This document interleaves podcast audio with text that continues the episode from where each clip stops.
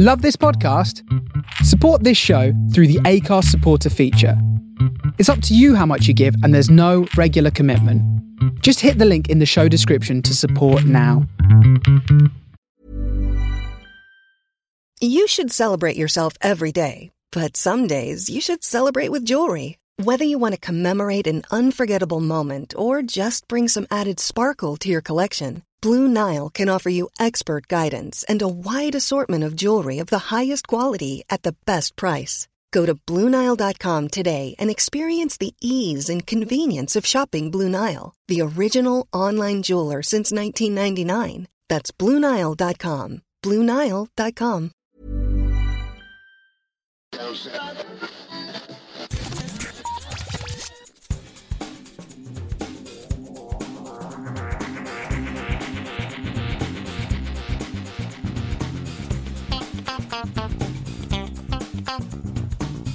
and welcome to a new episode of the Geektown Behind the Scenes podcast. I'm your host Dave Elliott, and on this episode, I'm chatting with multiple members of the cast and crew of the new British sci-fi show Intergalactic, which premieres Friday, the 30th of April on Sky One and streaming service Now.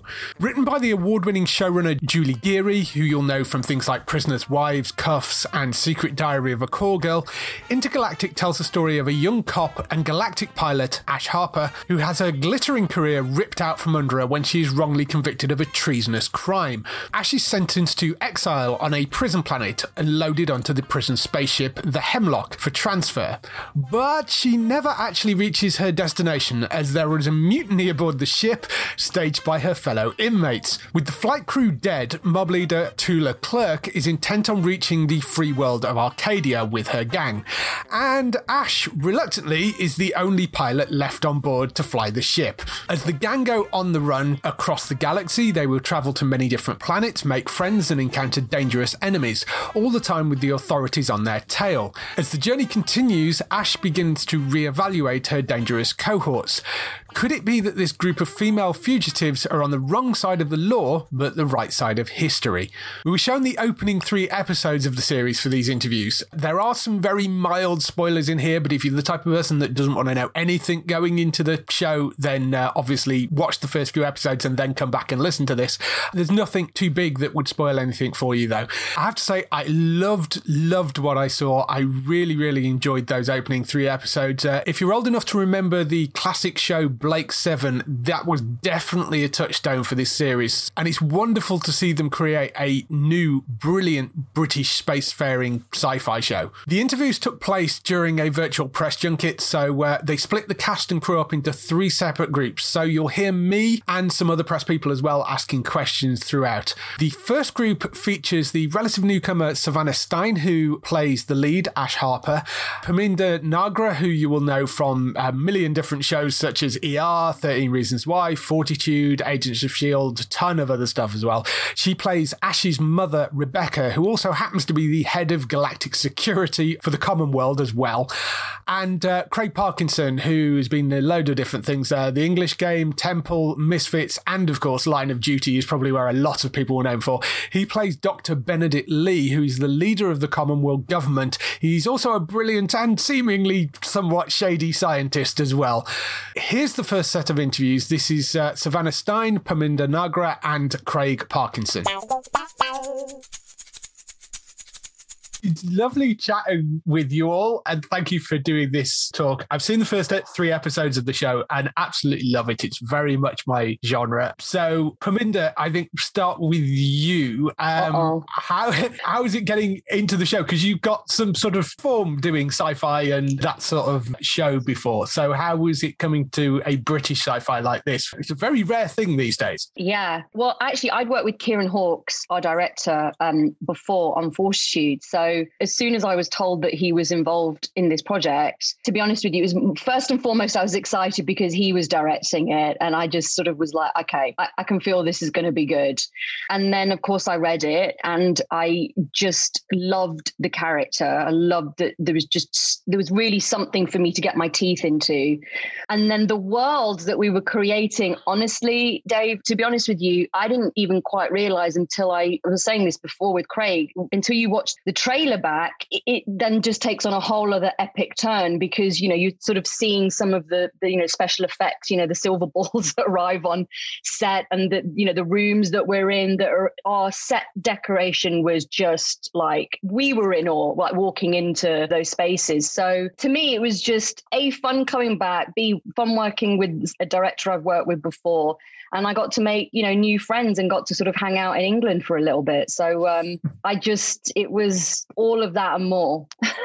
awesome. And Craig, what about you? This is, I mean, you you did Misfits, so you've done sort of sci-fi and superhero adjacent stuff. How yeah, getting involved with a, a pure, full-blown sci-fi thing. Yeah, I mean, completely different ballpark. Um, again, I'm going to have to take Parminder's lead. I too have been lucky enough to work with Kieron Hawkes in the past, and mm. I was filming uh, the Netflix show The English Game, which is a big period piece. Yeah, again in the north of England, but I had a big, huge beard, very, very long hair and then the prospect of thrusting myself far, far into the future and being all just completely de-shedding the skin of that character and jumping into something that I hadn't really. I mean, of course, I dipped my toe in a little bit in the genre bending stuff with Misfits, but this is quite full on. And yeah, it's set in the future, but I don't think we need to just put it firmly in the science fiction category. I think mm. it's so much more than that. And so exciting that it's a female led ensemble on UK telly. And it's, I think the timing is right. Um, but yeah, it was, it was a real pull for me. Uh, first, seeing Kieron's name attached, because you know you're in a very safe pair of hands who mm. cares about his work uh, so, so much. You go, oh, great, we're on the same level because we have such passion for what we do. And I know he's going to get together a great cast and crew that are all on the same the same yeah. page. Um, so that that's one thing you don't need to worry about. But I just thought, well, this is going to be a real exciting ride. And I remember Parminder was just talking about the set pieces before and the structure. I remember when we went into Dr. Lee's lab for the first time. Oh, God. Beautiful. we, we beautiful but disconcerting because it was all mirrored floors and we had to yeah. wear uh, cover what they called shoe cut booties right little booties yeah. because you, you, couldn't mess it up because it was just gleaming but you look down and you're in a mirror and it was a bit woozy effect i started to mm. feel a mm. bit sick at one point and then we have mm. to sort of you know get the silver balls in for the special effects and there's going to be this is what's going to happen now there's going to be all these bees around here so you're just constantly trying to imagine what it's going to be mm. like and i'm sure even in your own head, you've got a, quite a clear vision. It ain't going to be that. It's going to be mm-hmm. something much more spectacular. But it was it was a real joy, wasn't it? I mean, mm. it was just so exciting because everybody was doing lots of things that they hadn't done before and breaking down yeah. some some barriers, um, both in sort of storyline terms and uh, in the set pieces. Hopefully, this is going to work. And yeah, it was uh, it was a, an education. Yeah. Lucas, do you have a question? Uh, sure, yeah. Um, I'd like to ask uh, Savannah, first of all, happy birthday. Um, I mean, this is really your first big lead role, and you're taking charge of this huge ensemble cast. How, how did that feel? What were the challenges of that? It was wild. I didn't think it was going to happen. Like, I remember auditioning for it and just feeling like, you know, it's never going to happen. Do you know what I mean? It's, it's just never going to happen. I've only done like very tiny roles on um, telly before, so I wasn't expecting it. And um, it was a dream. It, it, was very challenging just because I feel like as a new actor, like, I'm not like, just feel like you don't know what you're doing. I just feel like I have no idea what I'm doing. I don't even know how to lead a show, let alone like lead my own scene. I don't know what I'm doing. But I think it was so great having people like Craig, Parminder, Eleanor, Sharon, like having such seasoned actors that I've been watching from from I was a kid, like sitting opposite from them. I was and seeing like their freedom and the way that they embody their characters and what they bring every day. It was um, that that I found really useful. Taking guidance from all of them, from Kieron, um, from everyone was really helpful and supportive. So I think that's what kind of got us through to the end. Sarah, do you have a question? I, see, um, I see Sarah's taking it very professionally because she's out having a bloody picnic in the park. Yeah, where is she? I'm not. whereas we're whereas we're all inside. Needs to get her son. Yes, Sarah. What's I've, going I've on? Got, where I've are got, you? I've got a bloody wardrobe to move, and you're outside having a picnic, Sarah. Great yeah, you could have made an effort, Craig. Honestly. Craig, not even. I'm literally inside. They've just got this fancy plant set up inside, um, so it looks like I'm outside. Um, Oh, yeah, I like. I mean, I'll I'll believe you Thousands wouldn't, but yeah. I've seen it. um, so my my first question is for Savannah. Um, I mean, you like right in the very first scene, you sort of hit the ground like literally and figuratively running. Right. Um, so can you talk about some of the action scenes that you have um, and what they were like to film? Yeah, I loved shooting the action scenes. I've always wanted to do action. Ash is always running, which which is funny because when I saw the the poster came out yesterday for what they'll use on socials and everything in it, it's literally Ash running. There was a lot of running, and I run every day of my actual life, so that was fun. And I remember like a couple of weeks before they brought me to Manchester where we shot and. Kieron, who is actually a trained kickboxer, trained me. Like we just did some some fights. And he's he's the most loving, warm guy, but he's also Loki's. He's also Loki's. Like he has like very Viking vibe. You know? Soft Viking vibe, and so he'll, he'll take that. yeah, Viking's good. Yeah. Rugged.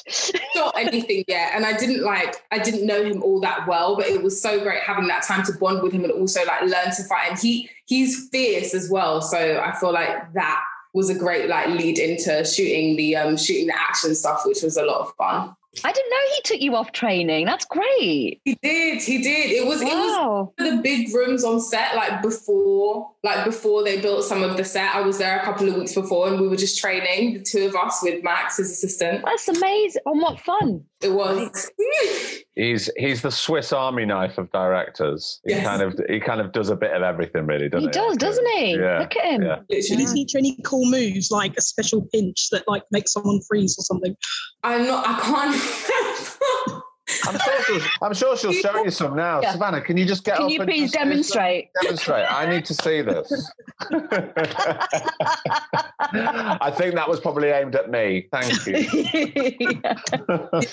he taught me loads of stuff like kicks and punches, but we shot this all a year ago, so I can't really remember now. Me and my personal life, I'm not a fighter, so I can't can't too tough remember. But Ash knows what she's doing. Yeah. she certainly Yeah. does. She certainly does.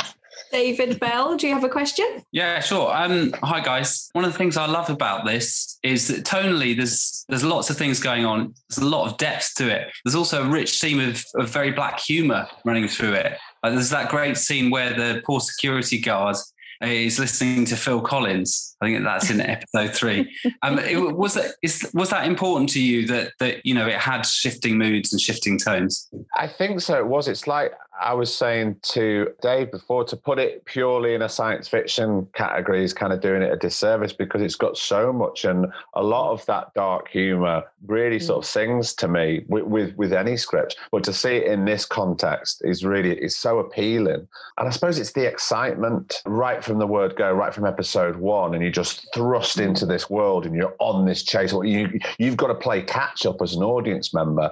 And I think more and more now, certainly, and I always go back to The Sopranos, how I feel that The Sopranos changed television all those years Yeah. ago, not just with budgets, but with its casting. And you're seeing people who you haven't, they're not on the treadmill of television all the time. And I think that's what Intergalactic does and does it very well. It doesn't spoon feed the audience. It kind of, you know, yes, it grabs them by the collar and says, we're going to go for a massive Mm. ride, but it makes them work for the story a bit.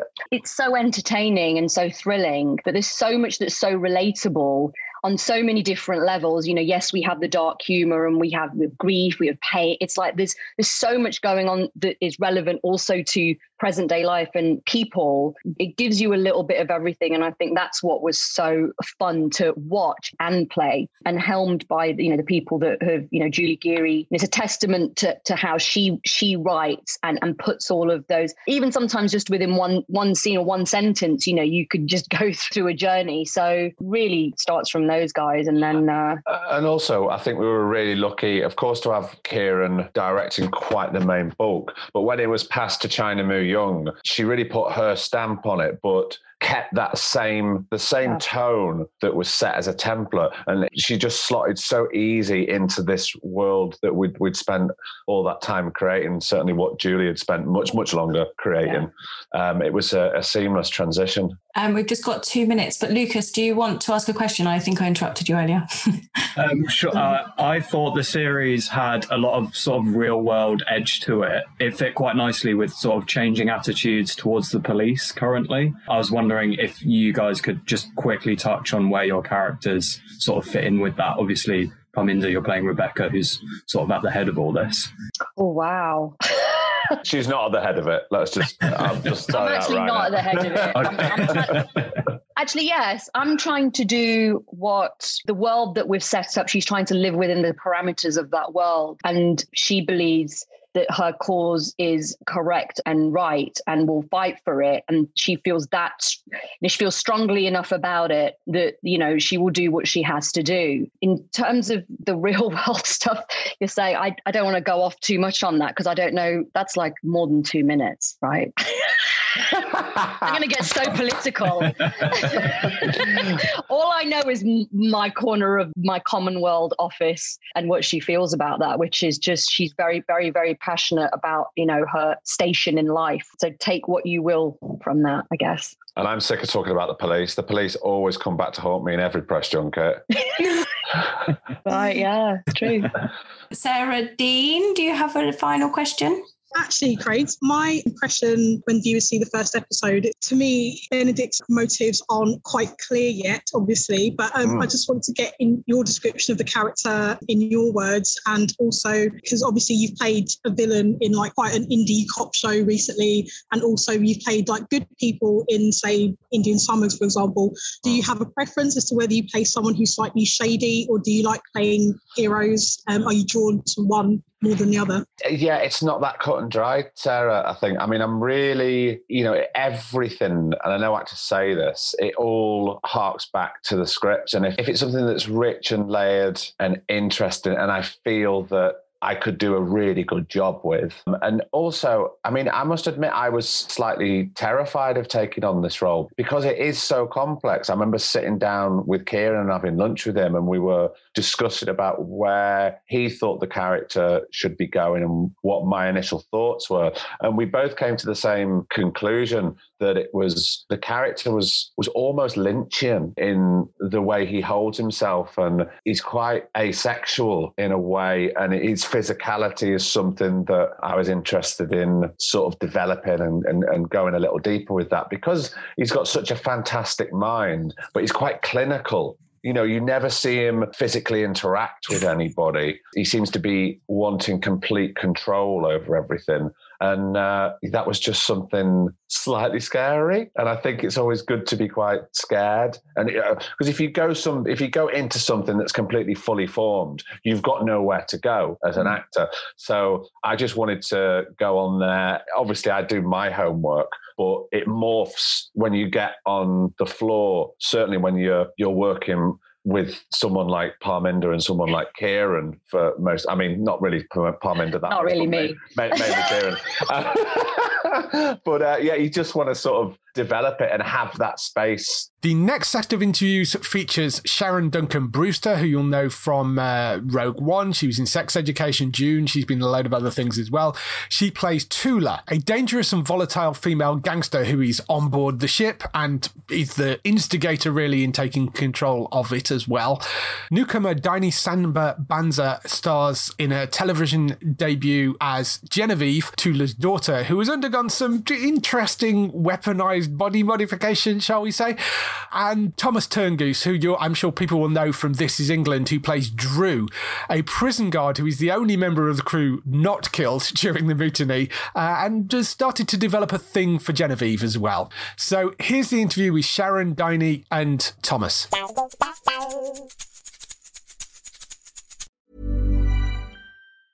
Ever catch yourself eating the same flavorless dinner three days in a row?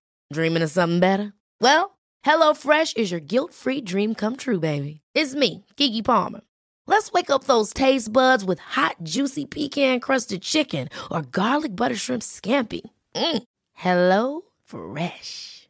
Stop dreaming of all the delicious possibilities and dig in at HelloFresh.com. Let's get this dinner party started.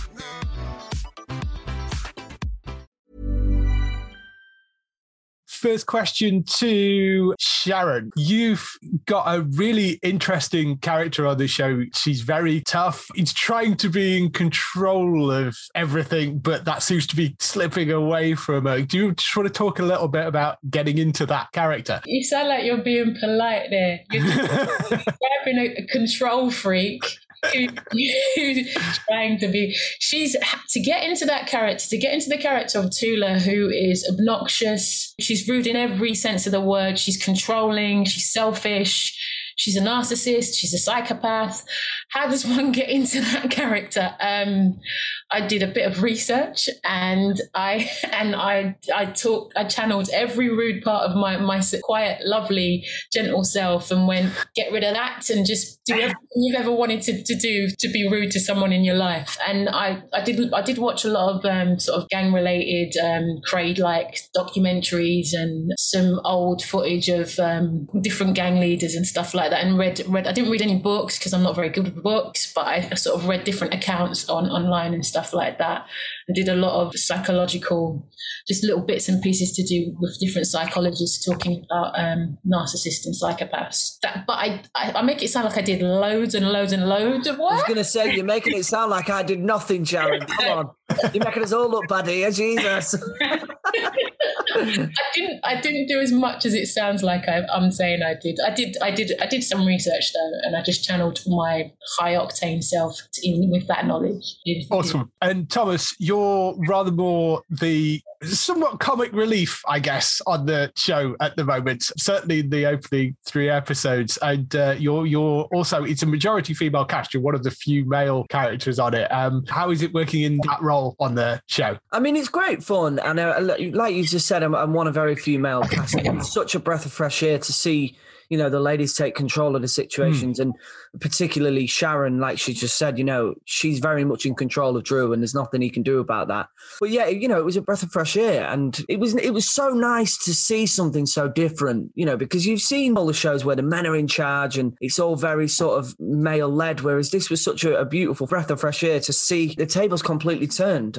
In a sense with the, the sort of the comic relief i guess it's kind of like as an audience member you feel so sorry for drew in a way. And and we was just saying earlier on that it's almost so you feel so sorry for him for the fact that he's scared to fall in love. He's scared to fall for someone, and it's sort of it's very very sad in in a sense. But as the season progresses, he learns a lot about himself, and he learns a lot about um, Genevieve and Tula, and also you know the, the rest of the people on the ship. So yeah, it was a real and, and I mean when Ollie Oliver Coopersmith came in play Echo, I mean mm. he's just he, he took the baton there. I mean, and he ran with it. He did a great job. He was so funny and so quick. Just sort of let me find my feet in in other ways, I guess guess. Hi, guys. Sharon and Danny, I really loved your sort of unconventional family dynamic, shall we say. How was that playing off each other on set? That was really fun. I think even because we auditioned together, I think from the get go, I felt like a lot of good kind of like energy, like to bounce off of from you straight away. So even when we were on set, it was like there was sometimes like a lot of unspoken messages where we just talking with our eyes, like you know what I mean. and uh, yeah, that I think yeah, you're just really easy to work with and like good to learn from as well. I think it definitely helped that that we connected. I mean, from the since the audition when we auditioned together, um, I was there going, well, I really hope that this young talent actress gets it. She was, she blew me away in, in, the audition. And then when I found out that I had got it, I was like, oh, I hope I hope it was the same actress that I auditioned with. And then to, to take ourselves and then go through this really complex relationship, which is on the surface, you just think, okay, well, oh my gosh, that's her daughter, first of all. And then you find out what Tula has done in order to survive on a general day to day in the common world. And then how she is very manipulative with her daughter. She's very controlling in a sense of not only just in a mother daughter relationship, but just as a, as a sort of new age gang lord. She's just she she takes things to the nth degree, and when you when you find out what she's done to her daughter, people will start to look at Tula in a different light, I think, and and then then we start to unpick how different their relationship really is. It's not your average mother daughter relationship at all. So I think it's really interesting that Julie's very cleverly placed that device there to just to unravel what it means to be mm. related to somebody in this this new world that that we will see. I think we definitely found ourselves like when they said cut to be like, "Are you okay? Was that all right? Was that too much?" Because there were moments where it got really intense. Yeah, take it off a little bit for sure for sure. But it's a sort of a new way of looking at an age old issue, which is Uh-huh. aggression within the family dynamic. Yeah, the toxic love. Yeah. Mm. Yeah. I have to say, I thought Tula and Genevieve were sisters like the whole time. So I was like, I know you guys like mentioned sort of mother and daughter, but at the beginning I was like, oh, they're not sisters. So I'm not, I'm not just saying that's true. I genuinely thought you guys. That's were either a compliment to Sharon yeah. or not so much to Yes, Damien. it was a compliment So to just be very careful. Okay, um, Danny, I was wondering if you could talk a bit about your character's hair because that was her power with that was quite cool. Um, so can you just talk about what it was like to have to put those dreads on every day um, and how to sort of act out, you know, choking people to death with your own hair and what that was like for you? uh, yeah, definitely a new experience. Putting on the wig every morning was quite easy. I mean, I, I didn't really have any input, but like it didn't take much time. And once we were on set, it was kind of like if it was a scene where I was like choking someone, like choking Drew, for example, at the start, it was kind of like a few gestures with my face to kind of show that. To signal that my hair's about to um, strangle him. And then there are other times where you'd have some stuntmen rigged up to like fly across a room. And this kind of like, I was kind of going off of them as well. It was really fun, to be honest. like to pretend like you've got like powers is like always really cool. like I've been doing it since I was a kid. So to actually do it for a job, it's pretty cool. And then, yeah, it was really fun. And like seeing it, um, uh, the end product was like insane. It looked so much cooler than I thought it was going to be. It was just a lot of fun. Thanks. Just touching on that sort of effects work, was that your first experience of doing that sort of effects for a show? Uh, Yeah, tonight, yeah. yeah, I've never done anything like that before. I've never even worked with like green screen. I've not done like all of that was really new to me. But it was cool to see the kind of VFX people at work and like when they put random objects and just put like the green crosses on them and you're like, yeah, that's just going to be like a whole person. And you're like, oh, okay.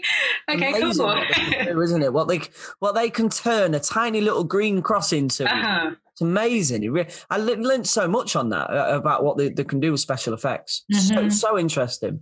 They were such an integral part of the process as well because you, you sort of imagine. I always thought that it would be it's us, we shoot, we film it all, and then they come in later and do their stuff. But most of the time, it would be you'd finish a take, and they would come in with a silver ball, and they, they Bringing in, bringing in the balls as they're the bringing the balls. bringing the balls. Yeah. So they're they're with us the whole time, which is quite. I think it's much more exciting because you you then have input. You have somebody giving you you know clues about what something's going to look like. Um, that was one thing that you know they made very clear to us that we, if we wanted to, we could go to the art department and talk to them about what things are going to look like. They showed us mock-ups of things. Um, So interesting to learn, though, isn't it? Sorry, Sharon. I didn't oh, no, no, no, yeah, go ahead, bub. Go ahead. It's No, it's so interesting to learn. Like, you know, Sharon, you've been doing it for a long time. I've been doing it for a long time, and even it's so amazing that that you you can still learn so much having been involved in the industry for so long. And it's just like I think it's really interesting that you could be in the industry for as long as you want, but there's always going to be something else that you are going to learn.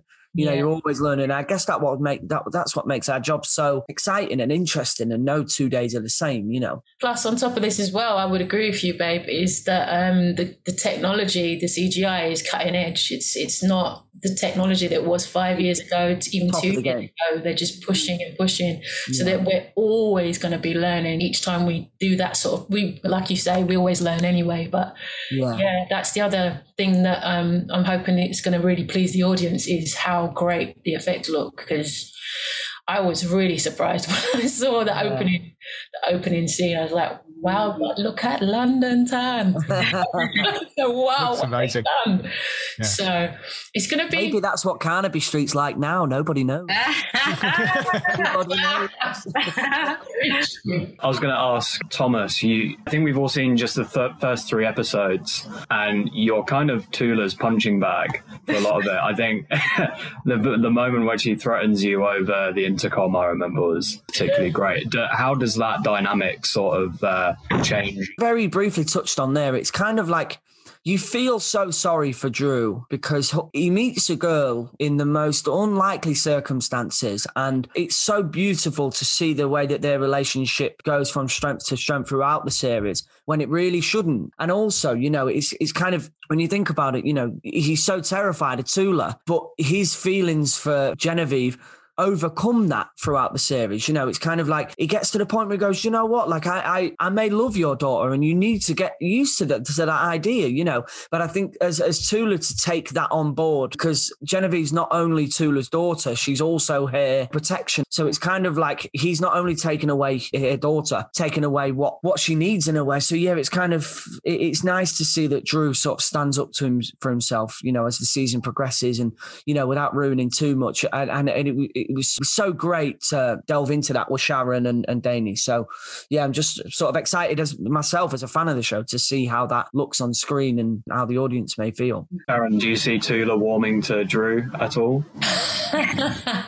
Um, I think she may. I think she, may, but maybe she might get to the point where she feels like she needs Drew, and there's a point where.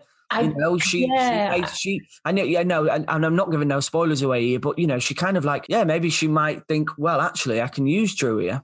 I was just thinking as you were talking, Tomoda, as you said, she Danny plays a character that is utilized in so many different ways.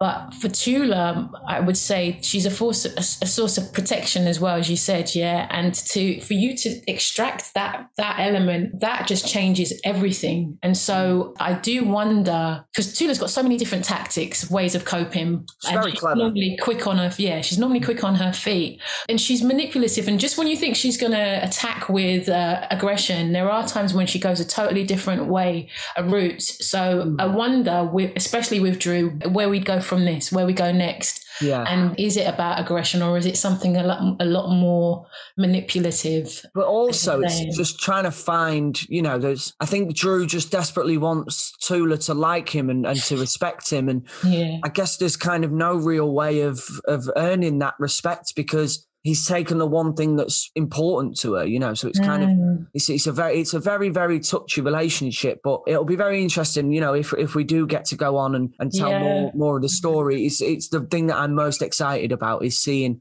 where Drew, Genevieve, and Tula, you know, find themselves. My next question is for Diany again. With the success of um, Bridgerton, there's been like a lot of talk about quote unquote colorblind casting. I just wondered, like, being part of this program, what your thoughts on that are. Do you think that was like a conscious decision in this program? And just, yeah, what your thoughts are generally on it? I'm not sure like how they came to decide who they wanted to cast and for what reason. I'm glad they did though.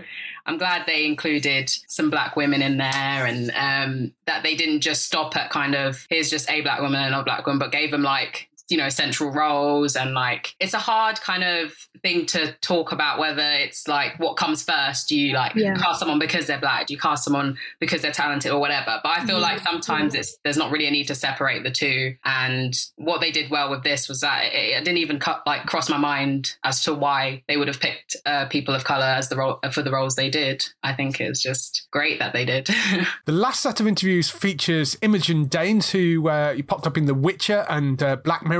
She plays Verona, a reckless cyber hacker who we meet in the very first episode and revels in the delicious irony of the fact that she's now locked up alongside the cop who arrested her, i.e., Ash Harper.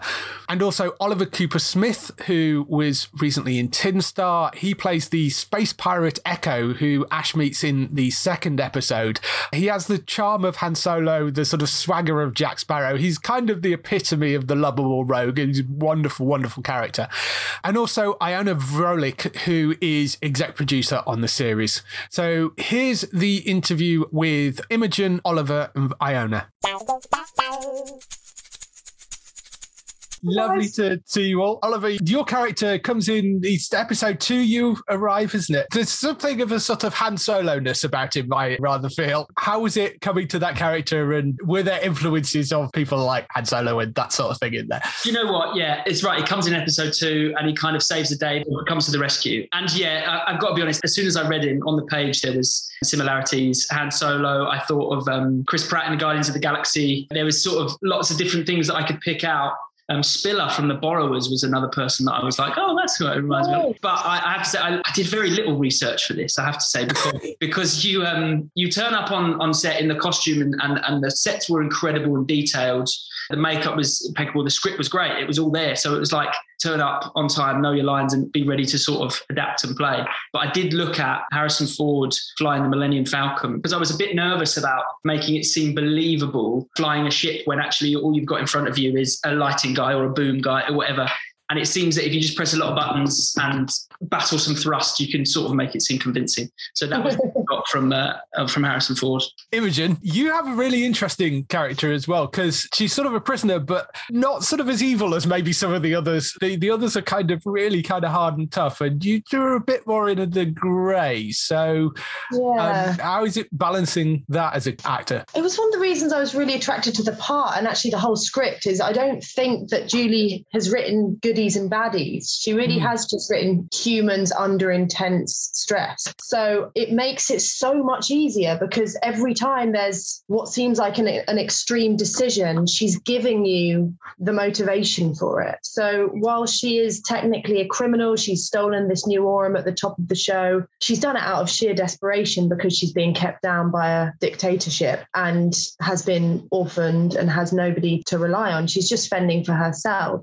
So, yeah, I think there's this whole spectrum of evil that we meet across the show. And yeah, Verona's, to my mind, 100% good, of course. But when she does cross a line or let someone down, I think and I hope, if I've done her justice, the audience understands why she's done it every time rather than just having someone who's behaving for no obvious reason, you know, completely terribly. That makes sense. That's so interesting. Sorry to jump in, but that's, I think, what makes the scene in episode three with the prison guards. I love that scene. And Alex Carter, who plays the prison guard, I thought he was great and he plays it so well. But, but, but between the two of you, that scene, I don't know, it just really hits home. And I think that everything you've just explained is sort of, it feels like a massive moment for her, that scene. Yeah.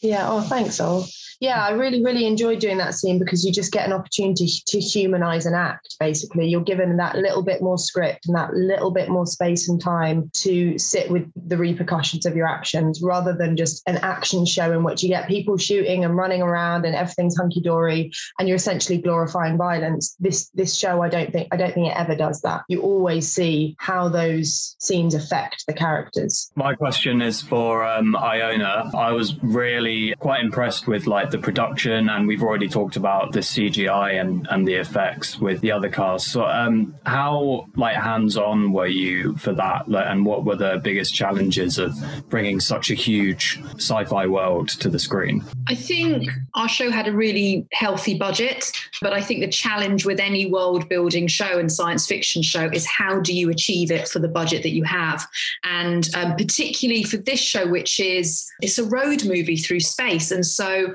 what's so exciting about the series, I think, is that every episode has its own aesthetic, it has its own sets, it has different planets that they visit.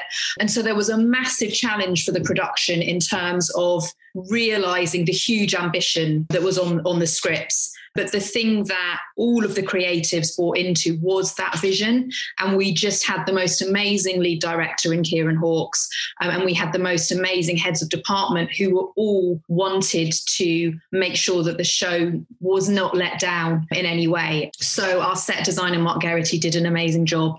Um, and for me and, and our VFX team through Milk also did an amazing job. And it was the particular relationship led by Kieron with the set designer, production designer, sorry, and the VFX team that really allowed us to create those incredible worlds. So I'm really glad that you've responded to that because it was, you know, whenever you start a show, I always worry about what could go wrong. And obviously when you're creating so so many worlds, it's how do you make sure that they all work and do them all justice, but also that the whole series has a coherence. And so it was sort of my job to facilitate very, very brilliant people to do their best work and to be incredibly creative and incredibly inventive so that when these guys walked on sets, it was there and they understood what the episode was going to look like. So, yeah, it was a big job and it took the quickest and simplest answer to your question is prep. You know, what was amazing about having Kieron Hawkes as lead director and, and an executive producer on the show was that he prepped absolutely everything. So, every single person on that floor knew what they were trying to set out to achieve. And I think that shows of this scale get into trouble when you don't have that level of preparation and when things start changing at the last minute. But we were very robust in locking down our scripts and making sure that that there weren't last minute changes that could catch us out. And by having Kieron and Julie driving that clear vision creatively, it allowed all of our heads of department to follow suit. That was probably the biggest challenge, but also the thing that was the most rewarding and satisfying to get right. My follow up was going to be if you couldn't quite fit any ideas into the first series, but it, it sounds like it was a pretty efficient production and you got pretty much everything in that you wanted to. Pretty much. I mean, there were, there's always a process of consolidation and editing that happens. Certainly, the big picture editorial didn't really change for us. There were certain sets that it just became prohibitive to have so many sets. So within episodes, we might consolidate action into one place. But that wasn't anything that you wouldn't have on a non science fiction show, for example. That's a pretty standard thing with production that as your director sits down with the location manager and the rest of the team, you start making sure that the scripts then become tailored for the set or the, the set that you're shooting in. We pretty much achieved what we set out to, which was gratifying. My question is for Imogen and Oliver. It's a sci-fi program which is, is quite high concept set in a completely new world. But I just wondered if you could like narrow it down, sort of give us like the message that you hope people will take away from it when they watch it, other than all the brilliant sets and special effects and action. Like, what is this story about in both of your minds? I really like that question because it's so easy to end up talking about all the bells and whistles. And I think it's really important because it's such a profoundly human drama to focus on exactly what you're talking about. And to my mind, and particularly for my character, but I think for everyone actually, I would say the message is that solidarity is rewarded. It's a show about eight people trying very hard to not depend on anybody else. And every week, every episode, every world that they enter, they discover bit by bit that it doesn't work to need no one. And so I'd say, yeah, solidarity is rewarded would be my takeaway message. Nice. I think people will take away lots of different messages. And I think, you know, you got to watch it to figure out, you know, how it sits with you and how it resonates with you. But watching it myself and being a part of making it with with that ensemble and that group of characters, there is something about them that you just kind of want to keep hanging out with them. It's a weird sort of things they get up to and the way they deal with stuff and all of the dynamics that are going on between sort of a certain pairing here and a certain pairing here. And it's all kind of overlapping and crossing over. And they feel so real and human. And all the themes and emotions that they go through are, are just really relatable. So that I think you will take away from it that it's almost like you feel like you belong with them. So I think that's just a nice thing that people will enjoy getting involved in as they watch the series. In terms of shooting the show, it seems like it's it's very much a sort of has two halves to it because you've got you guys on the ship and then you've got a bunch of people back on Earth.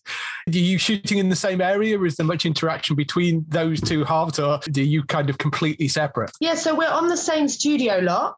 Okay. But inevitably, because the hemlock was, it's not like a lot of things where you've got rooms on the hemlock shot in totally different lots. It was like it was built so that you could literally run a camera track around one spaceship. It's like a, I keep wanting to say, it is a real spaceship. It is not a real spaceship, as good as. So the old London set was on a different lot. Do I mean a different lot? Yeah, a different lot, but on the same. What do I mean? I don't know. What's Different studio. So they were in adjacent on the same studios. So we would see them in makeup, we'd see them in costume, but unfortunately, in a way, we didn't have very much crossover when we were actually acting. However, having said that, I think it was almost helpful. I think the extent to which it feels like a binary universe that they're in maybe was helped by the fact that I didn't really know what was happening. Aside from reading it in the script, I didn't know what the atmosphere was. I didn't know what the culture of the old London set felt like. So when I came to watch it, it was so exciting because I felt Yeah. like I was like I'd just never seen it before. It wasn't like I was watching the watching it from behind the camera. Um, That's a good point. It was watching it. I, I realized that there's so much about that show that I'd had in my imagination. You know, with Yeah. the Commonwealth stuff, which we didn't see so much of it with the special effects, so you can only just imagine what it's going to look like. So that when you watch it, I felt like a fan really watching it and Yeah. just getting swept away in the in the the whole new world. To quote Aladdin, um, it felt like it was yeah, it just sort of really um, enticing. You know. and the aesthetic was so different. I feel like they really successfully created these two worlds that like looked and felt different. The textures Yeah, were different. Again, Mark Geraghty is just a genius. The way that he managed to create such diverging aesthetics, and yet it didn't feel like watching two different shows. Hmm. Don't know how he did it. I thought your two characters had a very interesting dynamics with the lead, Ash Harper. Oliver, you sort of come in with, you know, very masculine energy in a female driven show. And then uh, Verona also has a very interesting relationship with her. Can you talk about sort of how you developed that with um, Savannah and how that might evolve over the series? I think for Echo, he there's something about Ash Harper which he's just instantly drawn to. She's sort of fiery and feisty, and, and the first meeting they have is a, a fist fight, and she, you know, puts him on his ass, and it's sort of something about that is like, wow, I kind of I'm just drawn to it, I'm attracted to it, you know, and I think that's what really leads him to become involved in the Hemlock. That's why he kind of goes back there to sort of find her and see what it's about, and then becomes involved in the whole gang. And as it goes on, I think he becomes more and more involved with Ash, and he realizes there's feelings there that might be a little bit deeper than just sort of like a attraction or a challenge. And as it goes on, you know, he may develop some sort of relationship with her, but you know, you'll have to wait and see. Yeah, and Verona, Verona and Ash have such a love-hate relationship throughout the series. I mean, they really just can't figure out what it that they want from each other. I think having that initial meeting, being her being arrested by Ash, it feels like a constant one-upmanship. They both want to have the high status all of the time. And I think it's really interesting in episode three when Verona is just forced to, they're both forced to confront their prejudices about one another, like at every opportunity. So Verona, for the first time, witnesses firsthand Ash having enormous integrity. And she just can't square that with a Commonwealth cop. It doesn't make any sense to her. And again, I think this just happens every day in, in real life. I, I hope it's something that will resonate with audiences. And likewise, Verona is seeing someone who, to her mind, is a rebel and a criminal who deserves to be locked up. But on the other hand, she's witnessing somebody who's vulnerable and at times very kind and can't square it. So it's, yeah, it's two people battling their prejudices constantly, is how I describe it. My question is for Imogen and, Oliver again. Something I've noticed during this junket is how tight all the cast seem to be. Like you all seem to have like a really good rapport. You all seem to get on really well. Like you've got nicknames for each other. Um, so can you just talk? Do we? Yeah. Um, I think Sharon Thomas Tomo at one point. I think. Oh, And yeah. like, oh, Yeah. oh, good point. I thought it was going to be a lot worse than that. I was very curious. Yeah, so it's, it just seems like a really, really nice relationship. So can both of you just talk a bit about that? Um. I mean, it, you, obviously you can't get together physically, but have you bonded over Zoom or anything like that? Just um, yeah, talk about your relationship. It's not real. We're all very convincing actors. uh, I um instantly everyone just clicked. It's just a very lucky coincidence of um, personalities just really kind of understanding each other and just clicking and, and and also going towards an end goal and a common cause of let's make the show the best it can possibly be. And I've said it before, like we, days on the Hemlock where there's like eight of us filming these scenes and there's you're on there for a long time and it can get quite cramped because there's like lots of crew but I just loved it. Everyone was, you know, having a joke and laughing around and really sort of kind and generous with their ideas and stuff. And it just felt like as soon as they said action, it was professionalism and we'll get this done. Let's make it the best it can be. And we've got these ideas and what about this and what about this? And then when, when we were offset, we just kind of relaxed into each other's company. It was a real luxury, don't you think, Kimmy? Yeah, and it's testament to Carmel Cochrane who cast this thing because it's a mammoth task and she just nailed the chemistry. I think most of us had chemistry tests with other people, and I just think she just completely nailed it. She managed to get an incredibly diverse group of people, and we're all really different. This is the thing that kept astonishing me when we'd all find each other. We'd, you know, we were going out, we were all in Manchester for the shoot, and we'd be going out, and we're like, we are eight very different people who got on like a house on fire. I don't know how she managed it, but she did. And it was, yeah, it was just a joy every single day. And we've been mainly online, but we did sneak in a couple of drinks, didn't we? Yeah, when lockdown is, we managed it last year. And Yeah. hopefully it's not too long before we can all meet up closer to release and properly raise a glass. Assuming, as I'm sure it will, will does the show does really well, and you get another season. It's a sort of very British cast. If you could get one big British actor to come in and guest star on it, who would you like to bring in? Ooh, good question. That's a great question. Oh, ah. Who do you think, Kimmy? Do you know I just don't want to get anyone that I'm worried is just going to be a lot better than me. Yeah, do you know Be who I love? Um, George Mackay. That's who I'd want to get in it. I love George Mackay. Good shout. I think he's That's an amazing actor and he's a lovely boy. And I, let's get him in there. He'll fit. He'll slot into that gang perfectly. Yeah, that's good. It's a cliche, but I am going to go with Dame Judi Dench. I don't know where she'd fit into the narrative, and I'm struggling to place that. But I have every faith in Julie Gearey. I just think that would be completely wonderful. Maybe she could just be like on a throne at the back of the hemlock. Yeah, that's what I'd like. That's a great answer. Jealous of that answer. Well done. So those were the interviews with the cast and crew of Intergalactic. I urge you to go and watch it. It's released on Friday, the 30th of April on Sky One and Now TV, and all episodes will be available on demand from that date as well.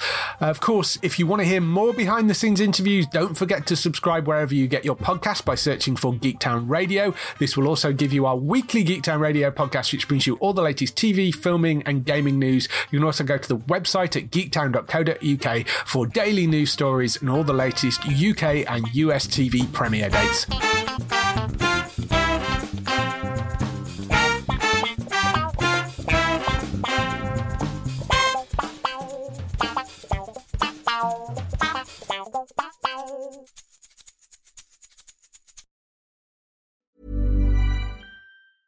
Ever catch yourself eating the same flavorless dinner three days in a row?